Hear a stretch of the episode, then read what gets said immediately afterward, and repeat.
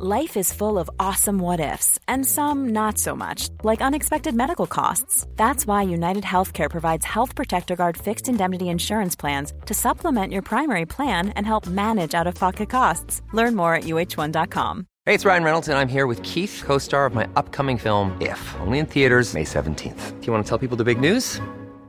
All right, I'll do it. Sign up now and you'll get unlimited for $15 a month in six months of Paramount Plus Essential Plan on us. Mintmobile.com slash switch. Upfront payment of $45 equivalent to $15 per month. Unlimited over 40 gigabytes per month. Face lower speeds. Videos at 480p. Active Mint customers by 531.24 get six months of Paramount Plus Essential Plan. Auto renews after six months. Offer ends May 31st, 2024. Separate Paramount Plus registration required. Terms and conditions apply if rated PG.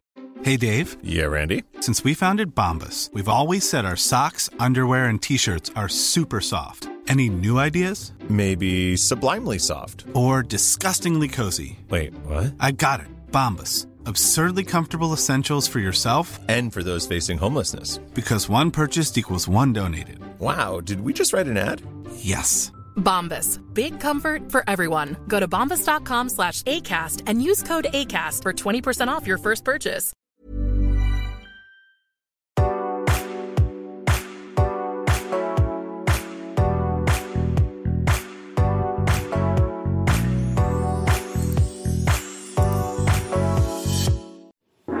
Salut, c'est Cyril, j'espère que vous allez bien. Alors comme vous avez pu le voir aujourd'hui, nous allons nous intéresser à un penseur majeur. Ce penseur, c'est Frédéric Nietzsche.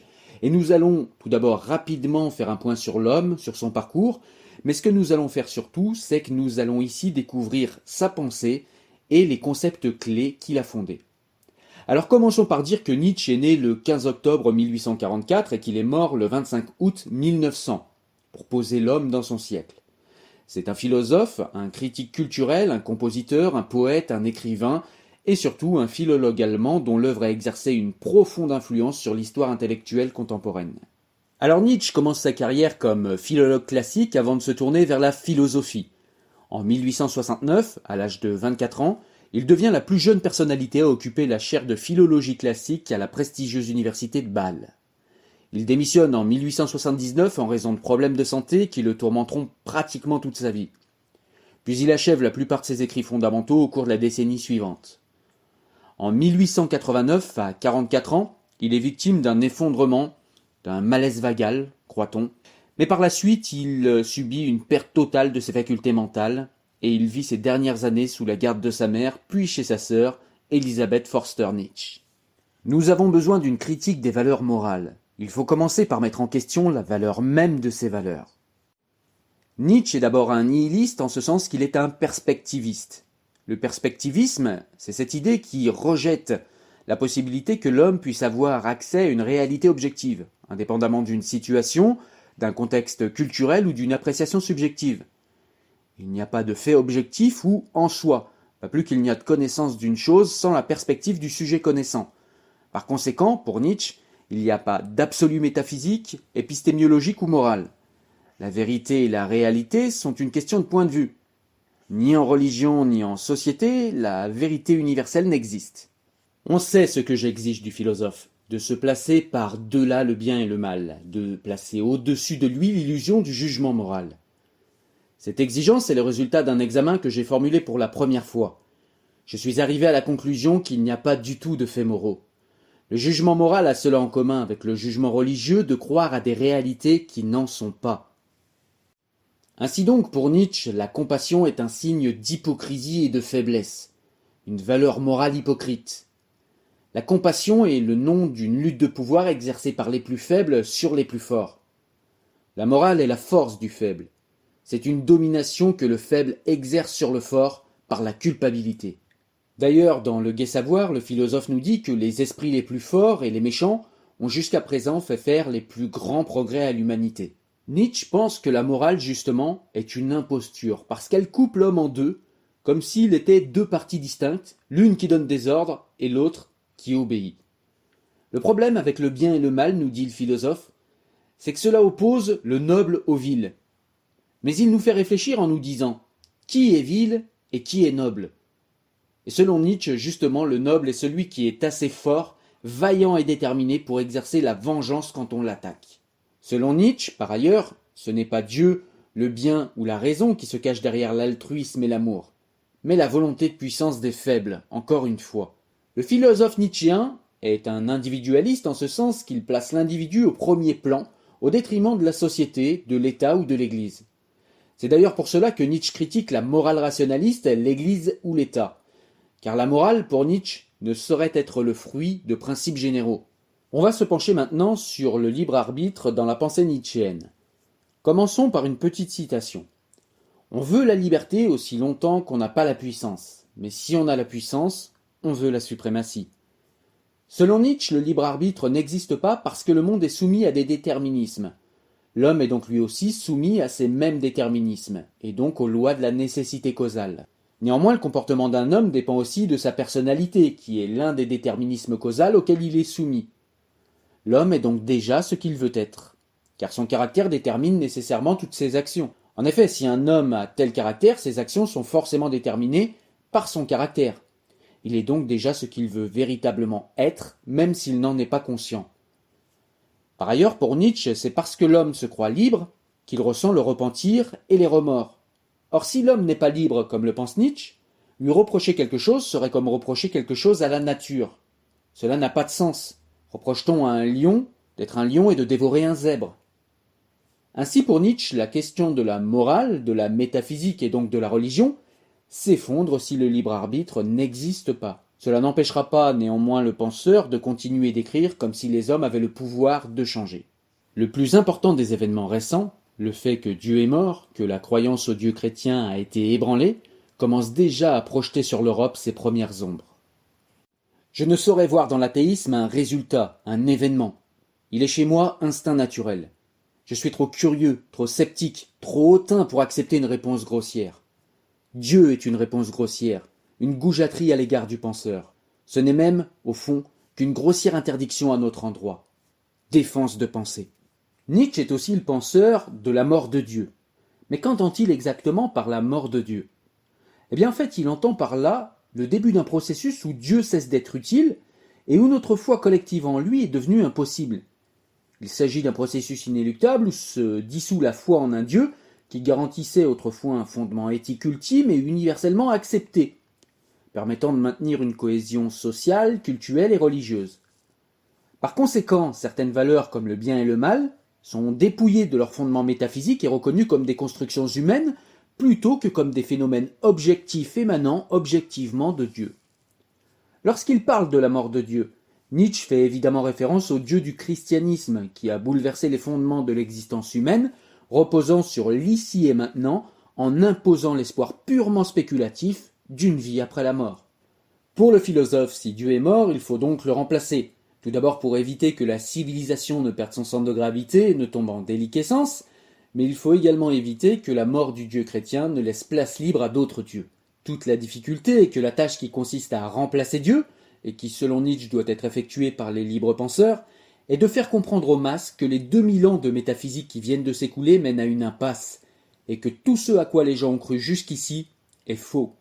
Il faut également remplacer les valeurs morales du monothéisme chrétien par d'autres valeurs morales non plus indexées sur la morale chrétienne, dont le Dieu est désormais métaphoriquement mort. Pour Nietzsche, la mort de Dieu est un malheur pour certaines personnes, mais une période inédite pour les esprits libres qui vont pouvoir enfin lever l'ancre pour prendre la mer en laissant la morale chrétienne obsolète derrière eux.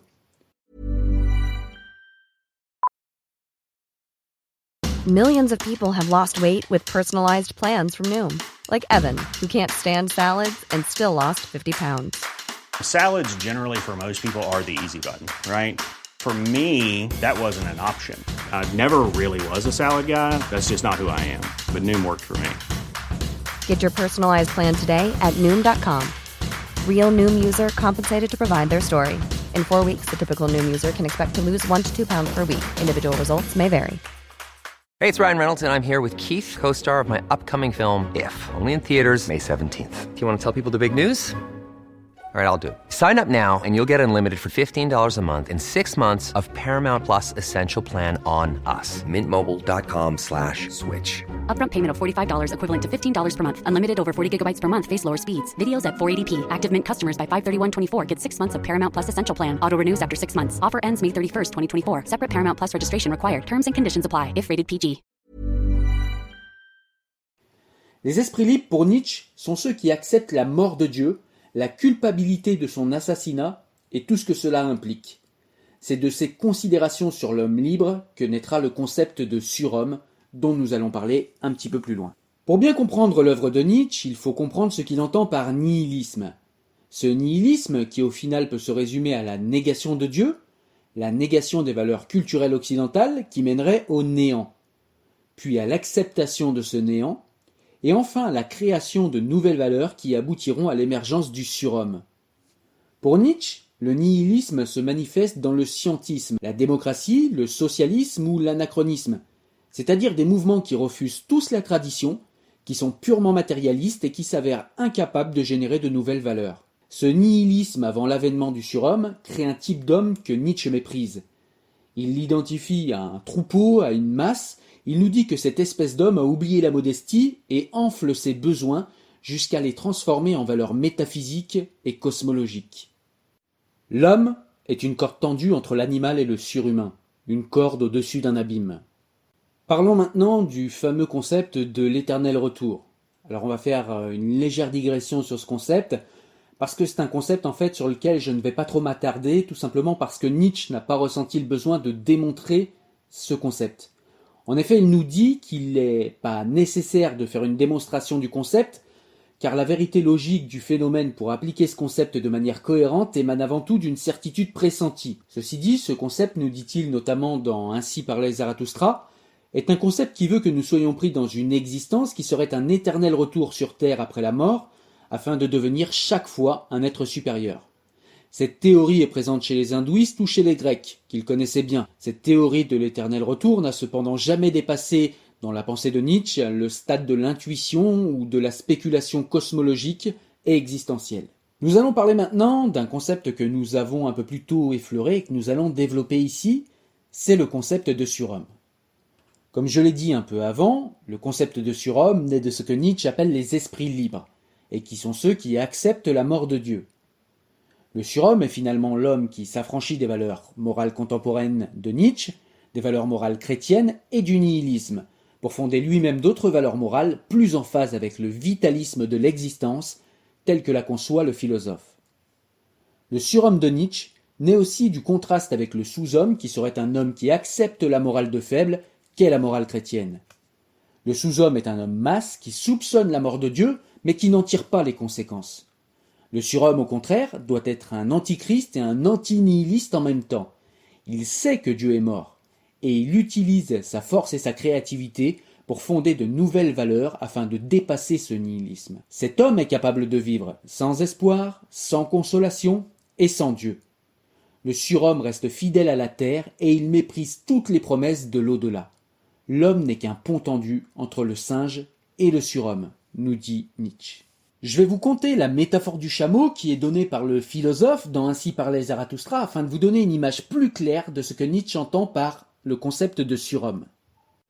La métaphore du chameau nous dit donc, euh, lorsque Zarathustra décrit métaphoriquement le processus de transformation qui mène au surhomme dans son discours sur les trois métamorphoses, que l'esprit devient en premier un chameau, disposé à porter toutes les charges, il est patient, serviable et s'attache principalement à mettre en œuvre les préceptes moraux qui lui ont été imposés.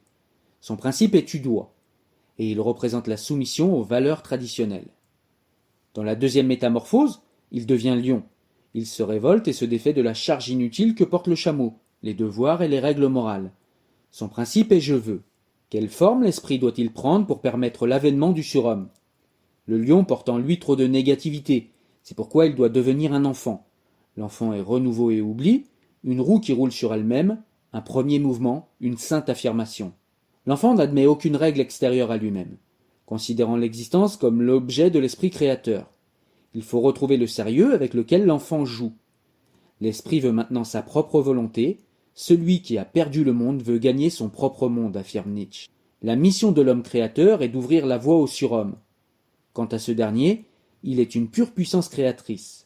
Seule une conscience innocente, comme celle de l'enfant, peut assimiler l'éternel retour de toute chose. Donc on voit ici lier deux concepts, le concept de l'éternel retour et le concept du surhomme, puisque le concept du surhomme de Nietzsche se comprend dans le concept de l'éternel retour, puisque cet éternel retour serait pour rendre meilleur, rendre supérieur chacun des hommes qui passent sur Terre jusqu'à devenir des surhommes. Le dernier concept que nous allons aborder, c'est la volonté de puissance. Le concept est difficile à définir car Nietzsche ne développe ce concept qu'à la fin de sa vie intellectuelle avant de sombrer dans la folie.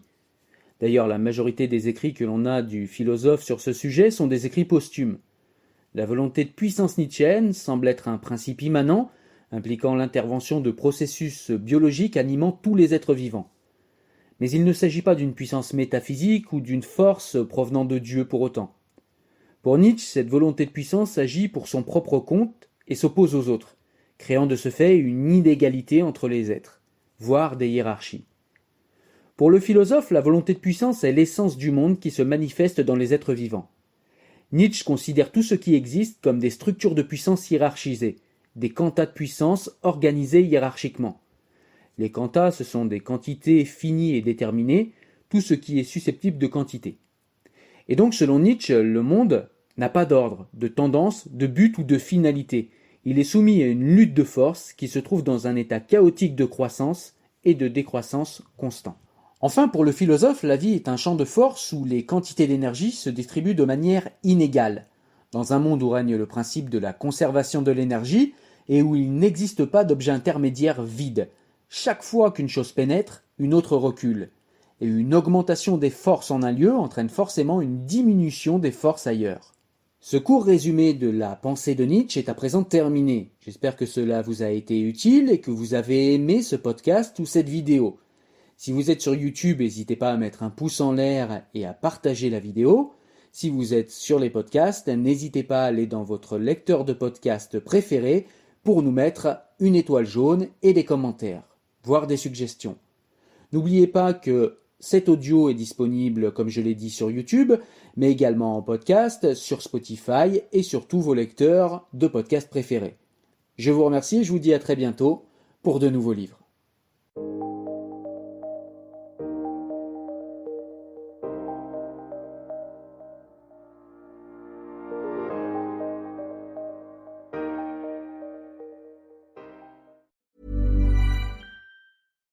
When you make decisions for your company, you look for the no-brainers. And if you have a lot of mailing to do, stamps.com is the ultimate no-brainer. It streamlines your processes to make your business more efficient, which makes you less busy. Mail checks, invoices, legal documents, and everything you need to keep your business running with stamps.com. Seamlessly connect with every major marketplace and shopping cart. Schedule package pickups and see your cheapest and fastest shipping options from different carriers with rates up to 89% off USPS and UPS rates. And with the stamps.com mobile app, you can take care of mailing and shipping wherever you are. Make the same no-brainer decision as over 1 million other businesses with stamps.com. Sign up with code program for a 4-week trial plus free postage and a free digital scale. No long-term commitments or contracts. That's stamps.com. Code program.